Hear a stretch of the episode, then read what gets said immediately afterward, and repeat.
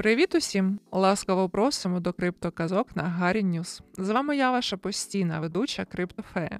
Сьогодні ми поговоримо про те, що ж таке дельта нейтральна стратегія. Заставка.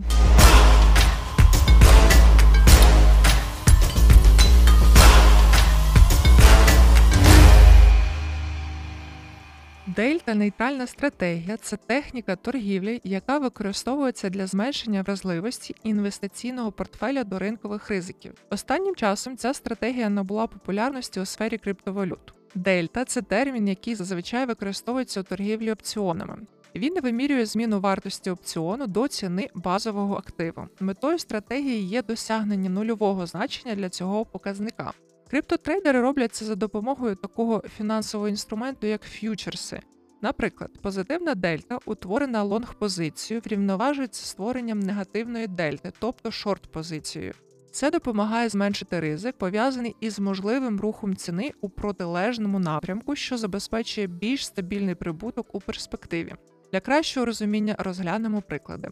Ми хочемо покласти у стейкінг криптовалюту під хорошу відсоткову ставку, але ризик того, що за період стейкінгу ціна на актив знизиться. Щоб це компенсувати, можна відкрити рівнозначну шорт-позицію на фьючерсному ринку, наприклад, на таку ж суму і без кредитного плеча, розраховану на період стейкінгу. У такому разі ми отримуємо прибуток від жортової угоди, що приблизно буде дорівнювати збитку від знецінення криптовалюти, яку поклали у стейкінг.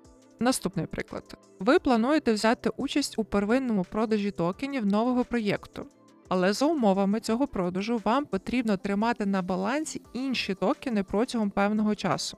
Зазвичай це токени майданчика, на якому відбувається продаж. Існує ризик, що за цей час криптовалюта, яку ви маєте тримати, може впасти у ціні. Як і в першому випадку, для компенсації ризику ви створюєте рівнозначну шорт-позицію, яку закриваєте після того, як вже не буде потреби тримати токени майданчика. Варто зазначити, що впровадження дельта нейтральної стратегії може бути складним і потребувати глибокого розуміння ринків. Варто постійно контролювати та коригувати свої позиції, а також враховувати такі речі, як ліквідність, волатильність або нормативні зміни.